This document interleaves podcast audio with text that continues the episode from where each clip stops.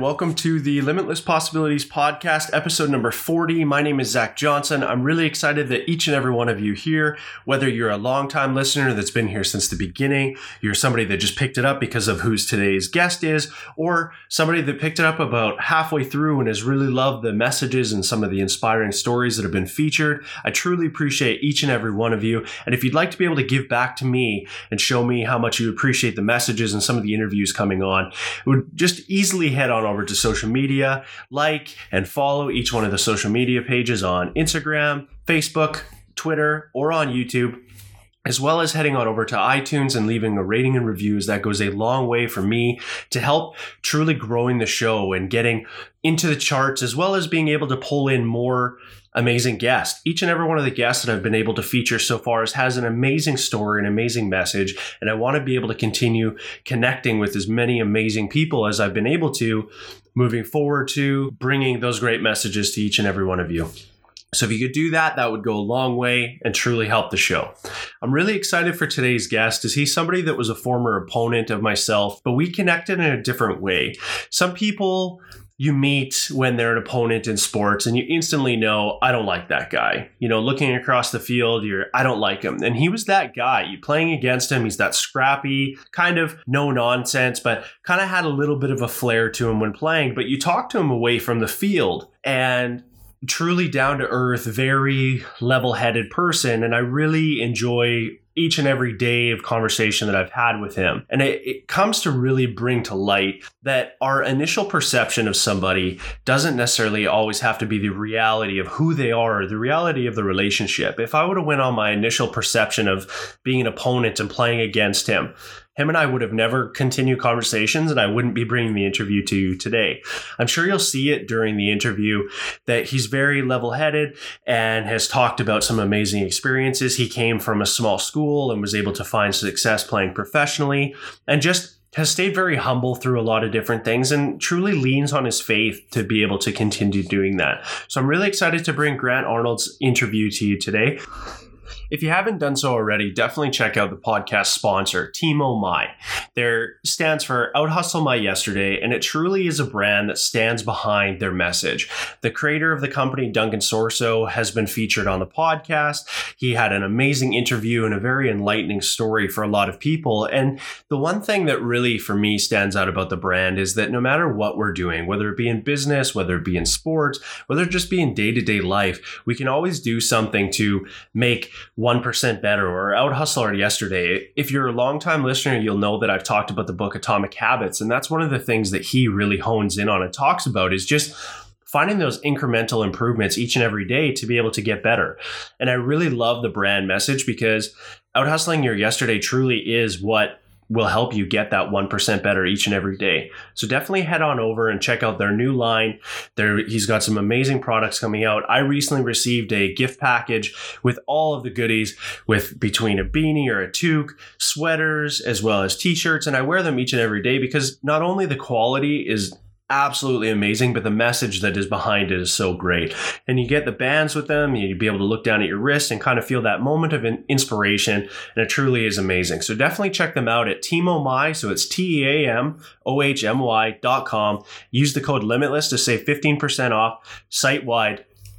Now let's head on over to the interview with Grant. I'll catch you on the other side. Next on the Limitless Possibilities podcast, really excited to have on from Scott City, Kansas, the University of St. Mary baseball player. He got a Bachelor of Biology, then moved on to get a master's from Benedictine College, is a former professional baseball player. Grant Arnold, welcome to the show. I appreciate you having me, man. It's been a it's been been a long, long year. yeah, absolutely. It's good to good to catch up after playing against each other and getting to know each other a little bit. And obviously excited to share your story, coming from a little bit smaller school background and growing from there, and kind of uh, obviously kind of paving your own path. So it's been uh, interesting to catch up, and definitely excited for everybody to hear it. For sure, for sure, man. I'm excited. Yeah, so obviously growing up in Kansas, um, you know, it's not known as being a hotbed for baseball. It's more known for football. It's uh, you know, very football centric. And I know you were a, you know, a two sport athlete playing playing football. What kind of drove you towards playing baseball, I guess, coming out? Or what was the what was the final decision, I guess, going from football to playing baseball and going to college? Yeah, man. Every I think I started playing tackle football when I was like in I think third grade. Honestly, um, my dad was my coach ever since I was little with football and and usually baseball too. And I got got to play for him uh, in high school. And you know, I was really kind of torn. Um, I usually I originally decided no, I was going to go play football. It's kind of what I thought I wanted to do. Um, and then ended up, you know, stuff kind of happened. Um, ended up, you know, playing baseball in college. And when I got to got to college, I was uh, the football team there. They're kind of asked me, you know, we'd love for you to come play quarterback for us. Da, da, da, da, And I was like, yeah, you know, I just, you know, I really like baseball. It's kind of my thing. Um, but, you know, I got the itch to it, man. And, and I like to compete. And I was like, you know, I'm going to go try this out. And so I went out there and I found out real quick that, that football was my dad and I's thing, and, uh, and baseball was my thing. Um, and I guess that's just kind of the love that I've always had for it. Um, is it's something that it's always been my thing. Um, and, and, I just kind of get lost in, in a game and I love to compete. It's every pitch, uh, it's every inning, every out. And it's just kind of, the, kind of the way I am. Um, kind of growing up, I just, I love to be on the field. I love to practice. I love to hit, to play catch. It was just everything about the sport was, was something I fell in love with from, from a very young age. So it just kind of, kind of became my thing, I guess. And so obviously, you know, the kind of what you're talking about, the grind of baseball, you went to a smaller school and you're playing in the NAIA, which obviously for anybody that doesn't know, the NAIA in the Midwest or, you know, the smaller schools in the NAIA, some of the travel and some of the, you know, some of the weather that you play in, maybe kind of dive into that. Like what were some of your experiences playing there, whether it be some of the weather that you experienced or just maybe in some of the, you know, accommodations and things like that? yeah, man, I could I could probably go on for a while about stories of the NAIA, but um, I, it was just it was crazy. You know, we what I kind of describe NAIA is we played teams that that had the D1 bounce backs who who got kicked out or got in trouble or didn't make the grades or whatever. And so we saw some guys that you know were good, um, but and then we saw some other guys that I don't know if they would have made my high school team. To be honest with you, and the, the travel was kind of weird, especially being Midwest. And I was kind of in like the, the northeastern corner, so we played all the way out in like central Kansas. It'd be like a Thursday, and we'd drive on a bus for four hours and play doubleheader, and sometimes have to come back and get home at two, three in the morning, go to class at eight. That's what I was supposed to do. Uh, maybe missed that a few times.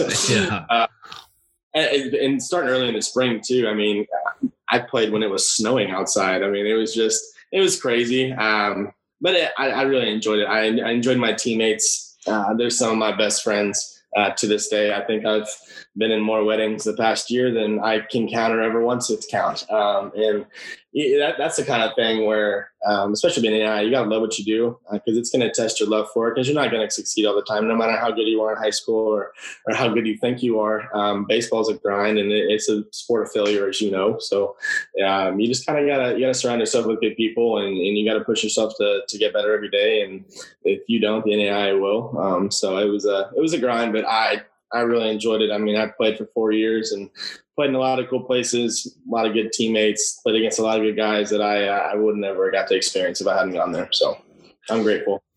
And it, and it, it, it's interesting too because I'm sure you've had a conversation, you know, with somebody along the line. And yeah, I played college baseball, and immediately for them, they had this painted picture that you had everything rolled out for you, red carpet, and and that's kind of why I wanted you to kind of explain you know obviously you're playing when it's snowing or you know i've you know i've heard stories of some buddies that have gone out and played at some midwest schools maybe in iowa or something like that and mm-hmm. they've had to shovel the field off to play oh you did know? that and, yeah and, and right and so it's interesting because people have this perspective of saying, "Oh yeah, you play college baseball, you know, oh it was sunny all the time and you know, you had luxury accommodations, you're traveling on charter buses and stuff. They don't realize, you know, the grind of it. And so that's kind of, yeah, definitely wanted you to share that. I mean, I thankfully didn't ever have to do that when I got to college playing in California, but I certainly know there was a lot of people that, you know, playing yeah. in the Midwest went through it, right? No, it was just different. We had buses break down. Like you get five dollars for meal money. Like you get you're you're lucky if you get two t-shirts and a pair of shorts. Uh, yeah, and baseball outside the Midwest in the spring is is not ideal. You gotta love it. well, and then the you know the mentality that comes from it too. You know, obviously, like you said, you have to find the love, you have to find the grind, and really kind of fall in love with it. I'm sure along the line, you guys had lots of kids that maybe came in quite talented players, but they couldn't get through the grind and maybe they didn't reach their potential or they just fell off completely with playing through that obviously you know you've moved on and played professionally but do you think that that really set you forward moving forward in life as far as the mentality being like all right you know what? I got through the bus breaking down. I played when we probably shouldn't have been playing. You know i did all these different things. You can kind of face anything moving forward. Yeah, and that's kind of one of my favorite stories to tell about my career was I didn't even like don't I, I don't you know y'all played in the Pecos League and, and whatnot, but I my the shortstop before me at St. Mary's, one of my best friends to this day, Devon Poole. He um, played there the year before me, um, and he was and he and he played really well down there. And he was like, you know, Granny, like I'm gonna talk to the GM down there and we'll see what we can do. He's like, I really think you can succeed down here. You know, I did, and I'm like, okay, you know, we'll see.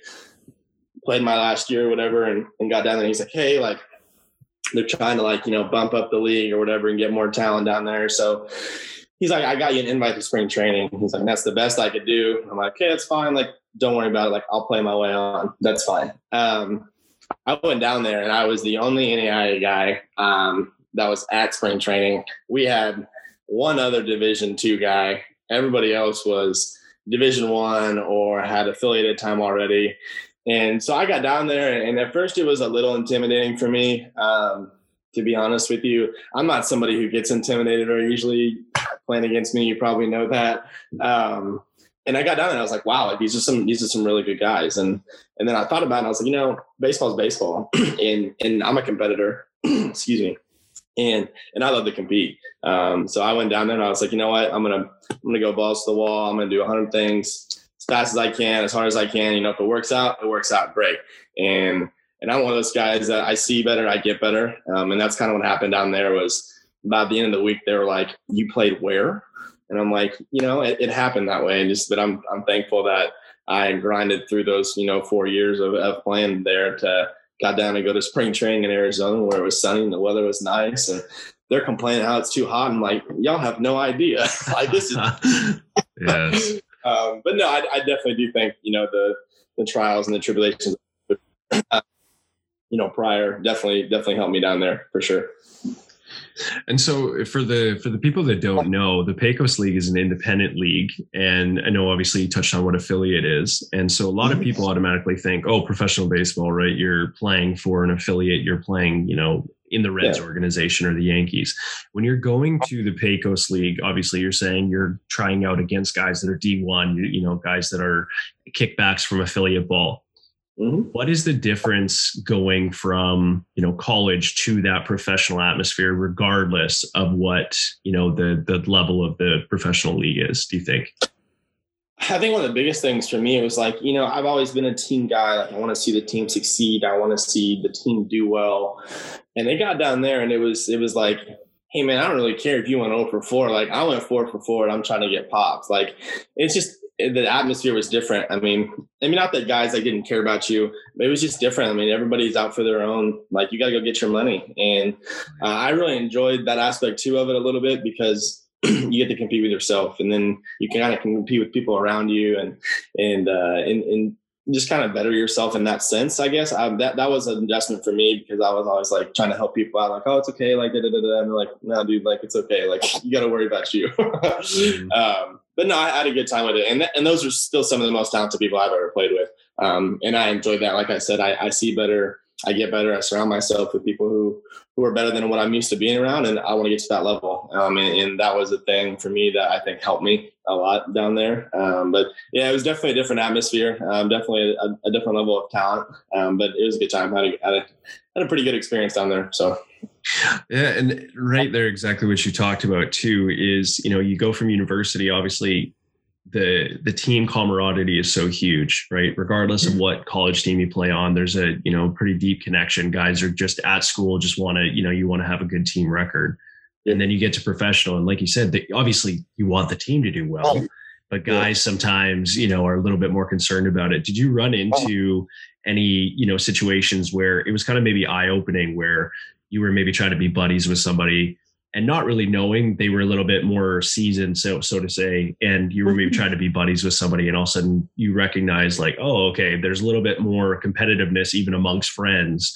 Like the the old saying is always there's honor amongst thieves, but in baseball in pro ball, right? It's kind of there's that weird line. Like, there's that mutual respect, but then there's also that like I'm gonna go out and take your job from you and then hang out with you later yeah, no, I and I kind of I think probably the best story for that was I played with Jose Reyes, his little cousin, um, when I was down the Pecos league, and he had got there like kind of in the beginning of our season, so we kind of already had like our lineup or whatever, and I played short, he played second, and I could kind of tell he wanted to play short, which you know, I'm a white guy playing middle infield in professional ball. I'm I'm pretty much a unicorn at this point.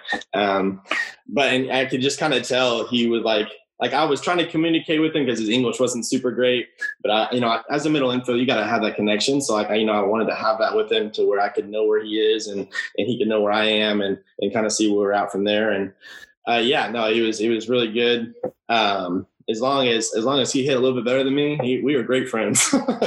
but uh, if I had a better game than he did or something, it, he was just kind of eh, kind of standoffish or whatever, which is fine. Like I'm I completely understand that. Um, but but yeah, it, like you said, honor among thieves is uh, is a generous term um, for for the whole world. So I uh, but I had a great time. He was a really good guy. He was super super talented. Um, I learned a lot from him. Um, just from kind of talking to him about the guys he's been around, um, just from his family, uh, it was it was super super cool. Um, but but yeah, that uh, want to see you do good, but not not better than me kind of thing. So mm-hmm. I uh, fully understand that now. yeah, and that is something that a lot of guys that I know that have gone on to either you know get drafted and sign, or guys that have gone on to like yourself go to a tryout and make a you know independent league or whatever the case is in transitioning into professional ball some guys take it run with it and some guys get really heavily lost in the anxiety and stress of it because you can't be a people pleaser and succeed because you're going to get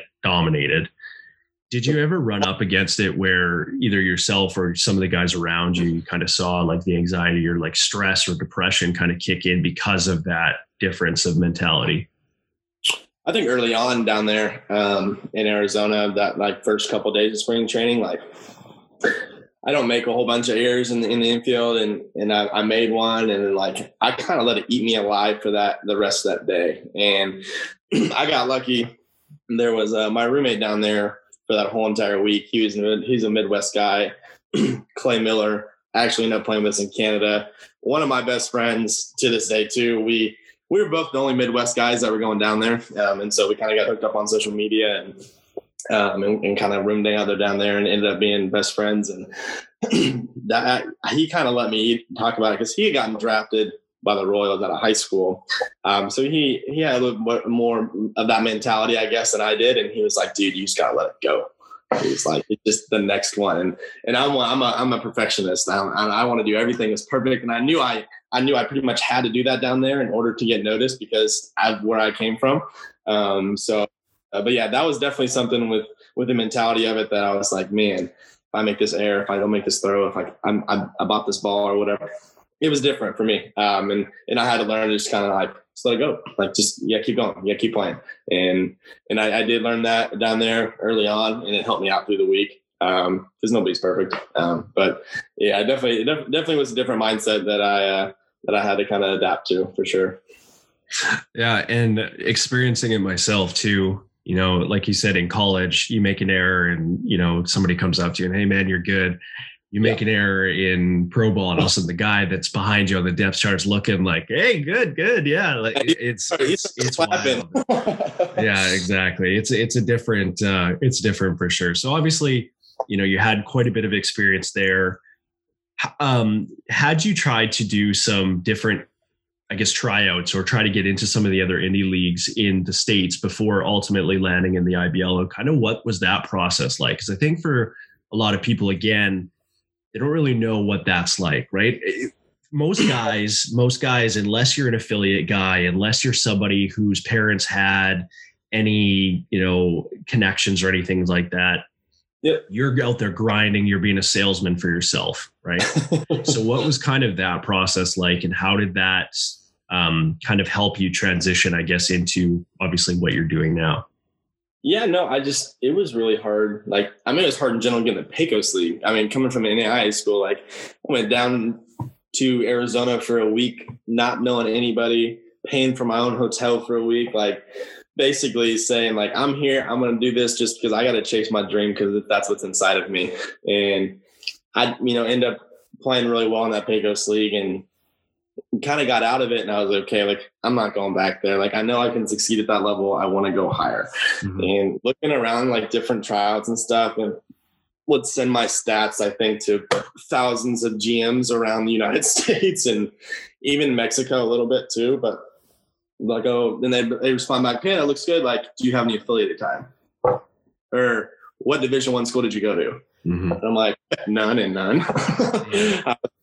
and, and it's really hard to like convince somebody like hey but like i can play like you just got to see it and it was so hard kind of doing that and I, it got to the point too where i was just like man like i can go back to the pecos league because i know they want me to play there but I, it was a pride thing for me. I was like, I'm not going back there. Like, I either need to progress with this, or I need to swallow the pill and, and be done. And um, the one I'm really kind of biased about it too is a affiliate team, um, the Kansas City T-Bones, that are like in basically in my backyard. Um, literally probably 30 minutes from where I went to college. Mm-hmm. And I would have killed to play for them.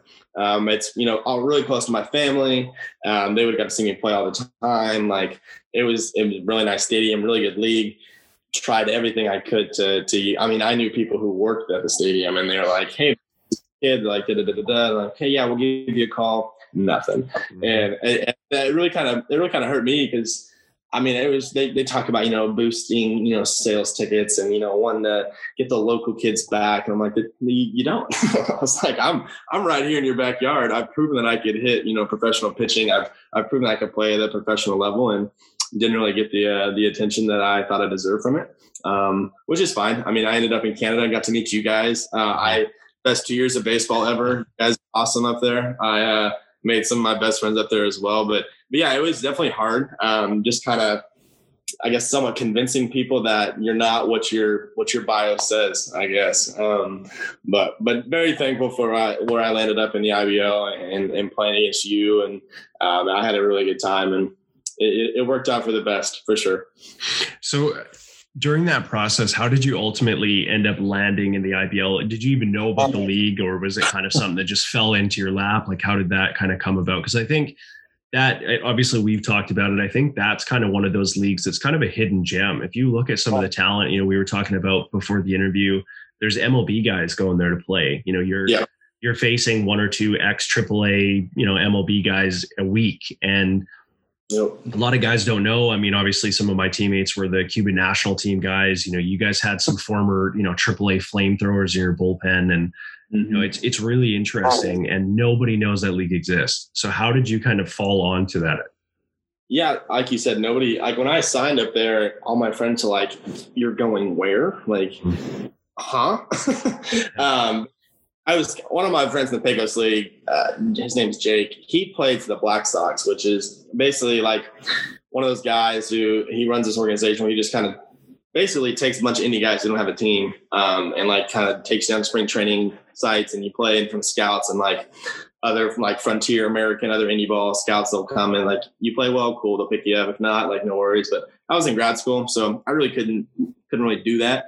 Um, uh, so I was talking talking to the GM, and he had saw me play in um, in the Pecos League, and he's like, honestly, he's like, if you can't do this right now because of school, you need to check out the IBL. And I was like, what is the IBL? I have no idea what that is. And then kind of did my research on it, and I was like, wow, like this is a league where like like you said, like extra play guys, like major league guys, like affiliate guys, they go up here and like they succeed, like they and then you know, like we were talking earlier, they get popped from there and sign with other leagues and stuff. And I was like, okay, like you know, this might be a good thing. I'll give it a try kind of like what I talked about earlier, emailed every every GM I think I could in that league, and and Jeff Lounsbury and Hamilton got back to me and was like, "Hey, um, you know, I think you know this could work. You know, we're kind of in the midst of like a rebuild. Like, if that's something you want to be a part of, like, let me know." And knowing baseball guy, 100% I'm there. Let me know when. Mm-hmm. um, and so, yeah, I kind of, I guess I kind of found them. Then they kind of found me through the Black Sox stuff. But, um, but yeah, I got up there and it was such a cool experience. And actually ended up when I was talking to Jeff, we kind of got closer throughout that spring. And he's like, "Well, do you have any other friends?" And I was like, "I got all kinds of friends who want to play." Mm-hmm. and so ended up taking two guys that I was in Arizona with, took them with me. Um, Zach Gonzalez and Josh Freeman. I know you you hit against them both. They were both pitchers, and ended up taking them with me, and you know we kind of went from there. But uh, yeah, it was a cool thing, and they had never heard about the IBL either. Um, they were like, Grant, like Zach. Zach is from Florida, and he was like, "You want me to go to Canada to play baseball?" Yeah. And I'm like, dude, just trust me. Like, I think that's going to be a cool thing. And uh, Josh is from Alabama too, and he was like, dude, I'm not going to Canada. It's cold. uh, but no, it worked out for the best. And uh, like you said, it is a really hidden gem, and I think it's grown the last couple of years. Mm-hmm. Um, uh, but it is definitely a, a definitely I think people, more people should should put on notice because, like you said, there's some guys up there that uh, for whatever reason couldn't land an indie ball spot in the states. So and it's such a it's such a unique blend of characters too right? Like throughout the league obviously you have the canadian you know you have the canadian talent you have the canadian guys that are there you have the guys that don't count as imports that come in like myself from europe or wherever. And then you have you know then you do have the import rules. And the way it's set up to the parity in the league is really close. I mean obviously you have the teams that are at the top and you have the team but any given night is actually really good games. Like there's no, so coming from, you know, obviously expectation of what you thought it was going to be to reality, how different was that? I guess kind of going to Canada and being, because obviously, you know, nobody thinks other than the Blue Jays, nobody thinks Canada and baseball, right? Yeah, no, I, I, I mean, it's I've always known Canada for hockey, like everybody else in the world. Um, so I kind of went up there and I was like, yeah, you know, like I was pretty confident in myself, and, and you know, I was like, I'm, I'm playing the Pecos League, I can succeed up here. Just kind of like being around the guys on our team and stuff. And then I think my first game was at Brantford. Um, it was, and they brought some guy who played for the Red Sox, and like first pitch was like 96, and I'm like, what is this? And I, and he starts screaming at me in Spanish, and I'm like, "Well, I'm yeah, I'm here. Let's do this." So it was a mm-hmm. it was an eye opening thing too. It's um, just not having any idea what I was getting myself into, um, like I usually don't. Uh, it's just it was another opportunity for me to compete and and play the game I love. And that first pitch, it really opened me up, and I was like, all right, let's do it. Like I'm here. I'm I want to play, and um, it was it was so fun. My dad actually got to come down and watch that first game, and he was like, "You're gonna have your hands full down here." He's like, "This is a lot of." and I was like, "Yeah, no, I'm looking forward to the challenge." And and it was a grind, but I had so much, so much fun, dude. I just it, people were so nice to me. Knowing, I mean, I'd never been to Canada before. I didn't know what poutine was. I didn't know what anything was there. but it was such a good time. But yeah, it was a, it was definitely an eye opening experience how competitive the league it was, and and the quality of talent um, was something that I really didn't expect. But definitely. So. Mm. And so obviously, while you were there, had some great success your first year, and then you ran into a bit of injury. I know you'd had the UCL injury in college too. Going mm-hmm. through the UCL injury in college, had it kind of prepared you to bounce back faster from the labrum and rotator, or was it a totally different experience because you had put more pressure on yourself because of pro ball? Yeah, it was really a different experience for me. So I was an idiot, and I tore my UCL on my left arm playing basketball. Um, I dunked playing intramurals and came down and catch myself with my left hand and popped. And pretty sure that's the last time any ever baseball player ever played intramurals at St. Mary. Um, and but I was only out for. I want to say I was only out for like three weeks because I can get you get into this later, but I tried to redshirt that year and I was like, I don't want to play. Like, I can't hit. Like, what? That's what I do. Like, I. That's why I was all conference. Like, this is that's mm-hmm. kind of my. Thing. And he was like, my coach was like, no, you're just gonna be a PO. And I was like, like, cause I can pitch. I just, I've always thrown hard. I just, I don't pitch. I throw. I guess is a better word for that. Um, and so that's what I did. So I was still like involved. Like, I think I missed I think I, I, was three weeks away. I like missed three weeks not hitting at all. And then that next week, I just put like a JJ Watt brace on my left arm, and like I looked like a robo arm up there pitching because I couldn't extend my arm or anything. Mm-hmm. So that wasn't too bad for me because I only missed like a week or two. Um, when I tore my labrum, dude, I couldn't do anything for like I don't know six months maybe. Like I mm-hmm. didn't know if this the thought of me being like immobilized, like couldn't run, couldn't work out. Like I'm a very active person. Like I'm always doing something. And to the thought of like not being able to throw again, like I physically like couldn't do that like early on, like it freaked me out. Like I and we talked about the anxiety and the depression of it was, and I got to a, a really dark place, like kind of that post surgery where I don't know if I was going to be able to do what I love most again. And what I love more than anything in the whole world, you know, is playing ball. And I got to the point where I was like, wow, I really don't know if I'm going to be able to do this again. And that, that was a really tough wall for me to get over. Um, and kind of talking to some some other guys who've been through it, they're like, you know, we're the same way, but you just got to put your nose down. You got you got to do your therapy, and like it'll get better. It'll get better, and like slowly but surely it did and I probably went back up to Canada probably a couple months too early because um, it was still hurting a lot. But the fact that I went from a point where like, wow, I don't know if I'm ever going to do this again to okay, well, I can actually throw from second to first. like, it was just a it was a weird experience for me. And I'm a very upbeat person. Like, I don't get sad. Like, I don't show my emotion like that. Um, but it, it hit me pretty hard when my friends and family were like, "Dude, are you okay?" And I'm like, "Yeah, I am." It's just it's weird. Like, I'm I'm thinking I'm losing the thing I love most in the world, and I don't, I can't do anything about it. Like, I just got to work, and and thankfully, like I, I worked and had some some good people along the way, good therapists and stuff that kind of helped me. But but yeah, definitely, uh, definitely a dark place and, and, and different experience dealing with that for sure. So obviously going through that to kind of keep yourself on top of a lot of that process, was there anything that you kind of leaned on? Did you kind of start reading more, journaling? Um, did you lean on breath work or meditation or anything like that to kind of help kind of stay on top of that? Yeah, I uh, I guess kind of two things. I listen to a lot of music, man, and I'm a big music guy, and I, a music can change your mood like that. Mm-hmm. Um, but I definitely definitely do would write down like my daily goals and stuff of of you know what I got to do that day to get to the you know the end point of where I want to be. Um, and so I definitely definitely use that that journaling stuff is just day by day, every day, you know, type thing. And music was a big thing for me too. Just kind of, you know, if I was feeling a little down or whatever, you know, put in a couple songs I knew would help me out. Um, but watch a lot of videos, listen to a lot of people talk about, you know, the comeback of it. And some people are like, oh, I came back throwing harder. And I'm like, I hope that's me. Yeah. but probably not because I had three tears in it. I tore my labrum, my bicep tendon, and my rotator cuff. So I knew I wasn't gonna come back throwing 95 over again. But mm-hmm. uh, but yeah, just just getting to the point where like, you know, I, I want to play catch with my, my son someday, or I want to play catch with my grandpa again, or or my dad. Like I just kind of those little things I would I would write down the end goal and what I had to do to get there. And you know, that's what I that's what I kind of did every day. And that's kind of what did I I guess pride, pride myself on doing was just those little things to get to the big one. So and then obviously coming back from the injury, you play your second season in the IBL. Um, had a pretty successful run. You guys had a pretty good run into the playoffs.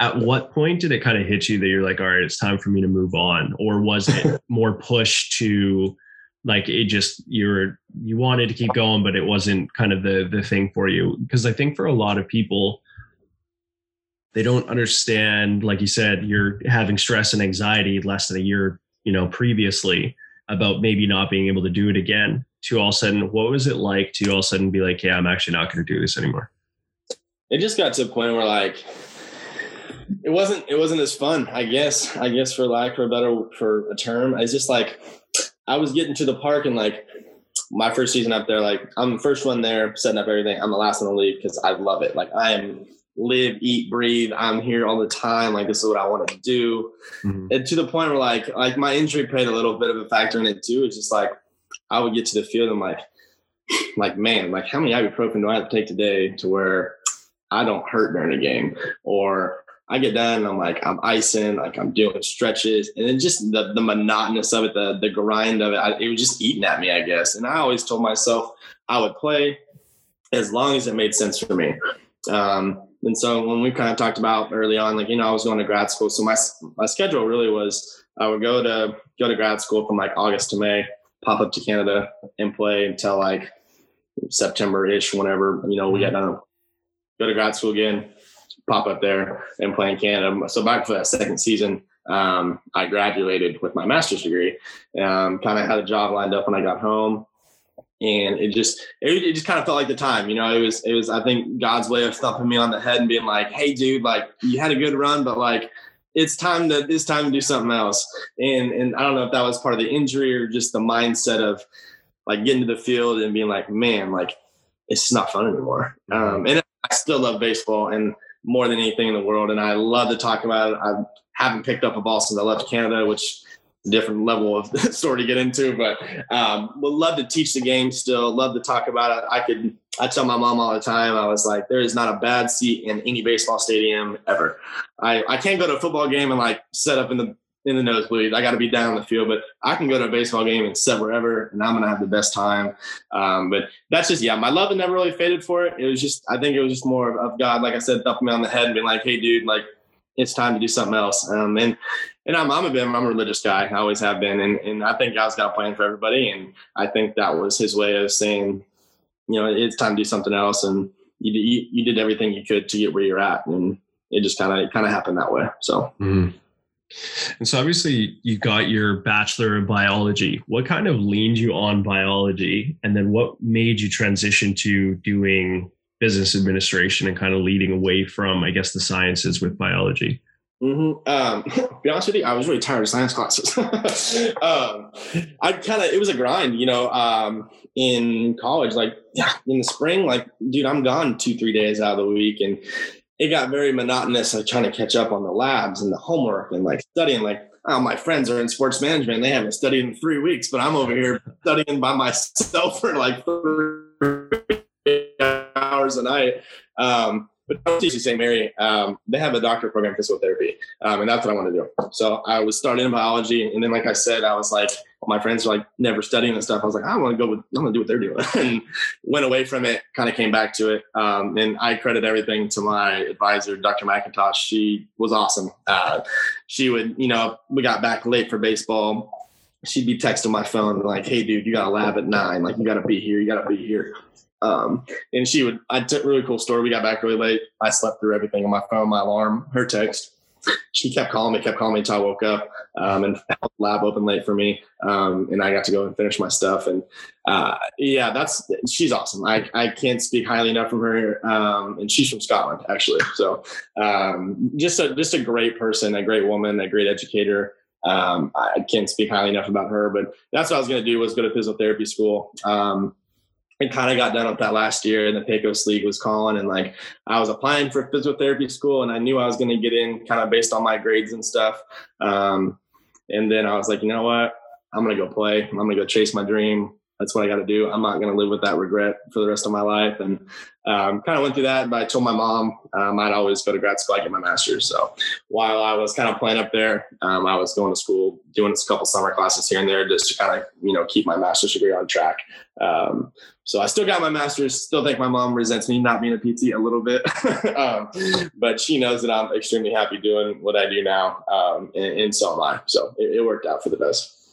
And then, so obviously, just transitioning right off of that, you what are you up to now? What are the the major things that are kind of taking up the the time and and yeah. replacing the time that you were spending doing baseball previously? For sure. Um, I think I work out more now than I ever did for for once. Um, but I guess the kind of the two other things too. Um, so I'm a territory manager for Hill's Pet Nutrition. So day in and day out, I'm in vet clinics for the most part, um, animal hospitals. You know, working with doctors with um, kind of updating them. It's I do really mostly just dog and cat uh, is kind of what I do. So this the food side of it. So we have two types of food. One just like your normal, you know, cat dog food, like wellness food, like healthy pets should eat this blah blah blah.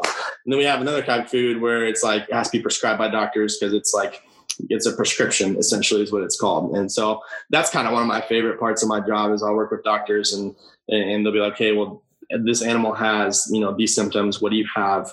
in your in your prescription diets that you know will, will cure them um, and i get to tell them that and i get to make dogs feel better and cats um, and that's i'm a big dog guy as you probably know but yeah. uh, think that's that's so fun for me. I get to I get to help animals feel better, and I wanted to be a vet kind of growing up, but I was I always it would it would kill me being around them because they couldn't tell you what was wrong. Like you had to figure it out. With with humans, they could be like, "Hey, dude, like my shoulder hurts, like fix it." Um, and so, kind of getting to like to be the voice, like to kind of help them. It, it, just it's so rewarding. Um, I've, I've had some really good stories, you know, being around. I'm like, you know, they come in with kidney stones or something to eat this food and they're, they're good in like a month. And mm-hmm. that's just, uh, it's something that I really enjoy. Um, and I couldn't think of a better job for me right now. So going through the adversity of failing with baseball, whether it be getting rejected in the emails, getting rejected, you know, in different, obviously striking out, not getting that hit in that moment, kind of, you know, beating yourself up. How has that helped you transition to what you're doing now? Has it just been an easy, like it, it probably made it a thousand times easier because you're like, hey, well, I failed so many times, it's just easy. No, for sure. And like I do have a sales aspect of my job too, because mm-hmm. uh, like there's other brands out there that people use, and that's fine. Um, I'm biased; we're the best, but you know, it's whatever. Uh, but no, yeah, there's I've had those conversations where like, you know, this is what I think you should do. And like, well, we're gonna go, we're gonna go this route, and I'm like, wow, I heard that before. and it doesn't really like affect me. Is you know, I work with some people who are like that really eats at them. They're like, well, why? And I'm like I've been through that before. Like it's just mm-hmm. you got to adapt, you overcome, and and that's the big thing too. Is like especially when the world we're in now, like working from home here and there, like you either adapt to what is going on around you or you die. And that is, I will live and die by that. Just it's it's crazy. Like there's there's um, people that I work with that are a lot older than me that you know technology's been a struggle for them working from home and stuff. And there's some people that are around my age that like they get it. Like you know they know how to get on a Zoom call and like do this. Other people they don't. Um, but yeah, no, I definitely baseball definitely helped me with that. I mean, you know as well as I do, you fail seven out of ten times, you're in the Hall of Fame baseball wise. Mm-hmm. Um, I take that into consideration with what I do of you know trying to get this product in this in this clinic. You know, if it doesn't work there, that's fine. It'll work somewhere else. Um, but but yeah, definitely overcoming um, you know those those hard conversations. Well, we're not going to do that. Or we're going somewhere else. It's something I've heard before, so it's not like a big slap in the face to me. It's like okay, no worries. Like we'll we'll find a way. We'll find a different way to do it. Right. Um, and I think that's really made me, you know, get a person I am in my job. It's just I'm a competitor too, so I I love those conversations of okay, well, why are you doing this? Let's do this to get better. Um, and it's really it's really helped me kind of you know become the person I am and and, and where I'm at in my career with this. So. And I think eh, obviously, you know, that competitiveness, but also the the understanding. And I think that's one of the biggest things that I always try to, whether, you know, doing the podcast interviews or different things like that, is just trying to help people understand that no matter what you're doing, you're gonna have to step outside your comfort zone. You're gonna fail, but you're gonna yep. be better for it on the other side, right? Hundred percent. I know you do a lot of work with youth organizations and stuff. So, what does that look like for yourself as well? And kind of how important is that knowing? Um, obviously, along the line, you had mentors, you had guidance um, from different people that helped you obviously chase your dream and play for a little while. How important is that to give back to the youth and kind of help them develop as well? You know, it's, it's a, a big thing for me. Um, kind of ever since I was in high school, I've always helped out with youth teams here and there. And like, as much as I love the game, I love to teach it too. Um, and that's something that I've always done, whether it be football or, or baseball. Um, just passing on what I've what I've been taught because I've had some really good coaches. Shout out to my dad. Uh, has some really good people that I've been around um, throughout, you know, little league growing up with. I just it's I don't know it's really important to me just kind of get back to that and kind of one of the things I'm doing right now where one of my friends out in Oklahoma City does like he runs this like nonprofit organization for some inner city kind of at risk kids. Um, and we have this seven on seven football team that basically just kind of help these kids get noticed um, by colleges, which nowadays you can get signed off of playing seven on seven, which is crazy to me because you don't have hats on and you can't tell somebody's soft or not. But anyway, that's a different story. Mm-hmm. Um, but but no, and, and, just kind of being around those kids and, and seeing where they come from. Uh, it's wild to me. I mean, I, I was very blessed. I came from a, a really good family. Um, never, never really had to worry about too much growing up. And then some of these kids we had at our tryout, man, they ain't had cleats. And just being around them and trying to be a good influence in them and telling them, you know, that, that these things are possible where I went and, you know, where they want to go is just, you got to surround yourself with the right people and, and you got to work hard. You got to do the right thing. You got to have good character. And those things I think kind of get lost in the show of, of recruiting and stuff now mm-hmm. where I, I, think people lose sight of how important it is to, to be a good person, to to have good character, to do the right thing, even when it, even when it's hard, even when you don't want to do it, because it, will pay off on the end, like you're saying, on, on, on the flip side of things. But I, I really do, I really enjoy being around little kids um, from you know all the way from like grade school all the way up to, to high school kids. Um, that's something that it's just been ingrained in me, I guess, because my dad's been a coach for so long. My, my grandma was in education. Um, so I guess I've always been around it. Um, but it's, it's definitely a passion of mine. I wish coaches got paid more so I could just do that. yeah. it, that doesn't quite cut the bill with my lifestyle sometimes. So, uh, but definitely love to give back as much as I can, man. And so, obviously, if anybody wants to get in touch with you, where are the best places uh, via social media, email, anything like that? Where are the best places for people to get in touch with you at? Yeah, for sure. Um, I'm gonna look at my Twitter to make sure I get this right. Um, but yeah, my Twitter and Instagram name is at g underscore willie six. Um, definitely reach out to me whenever if you guys ever need anything. Um, I think we talk on Instagram a, a lot anyway. Um, but yeah, my email too is is uh, is gwillieg14 at gmail.com. Feel free to reach out to me for any questions with that. I'm always trying to help guys, you know, kind of get to that next level, whether it be, I know I've sent, you know, players to Jeff and stuff in Hamilton just because, you know, guys want to play longer. And if you want to play, you got to go do it because you're going to regret it if you don't. And, and you know that as well as I do. But, um, but yeah, definitely open to, to helping anybody out whenever. I'm a, I'm a pretty open book, as you know. So, yeah, and it, we'll finish with a, a, couple more things here for you. But uh, do you have any books or uh, recommendation for anybody, whether it be podcasts? I know obviously you talk about music. Do you have any like playlists that you would suggest to anybody? Obviously, coming out of 2020, there's a lot of people that went through, you know, a lot of different ups and downs. Whether you know, no matter where you're at in life, everybody was kind of impacted by how 2020 played out is there anything that you would kind of suggest, whether it be a playlist on Spotify, on Apple, whatever it is, a book, mm-hmm. podcast, meditation app, anything like that to kind of help people stay up and um, obviously mm-hmm. rock 2021? Well, obviously, I'm a fan of your podcast, so you guys out real quick. But uh, yeah. but no, I'm a Mike Stud's podcast is, really good, um, and I've listened to him a lot, and his perspective uh, on life is just it's very different from what I would ever have like portrayed him to think. Mm-hmm. Um, but yeah, I've, I've, definitely listened to him a lot. He's really good too. Um, the other one too, I'm trying to think. It's called a whole new ball game. I think I was on that podcast um, a couple weeks ago. They're really, really good.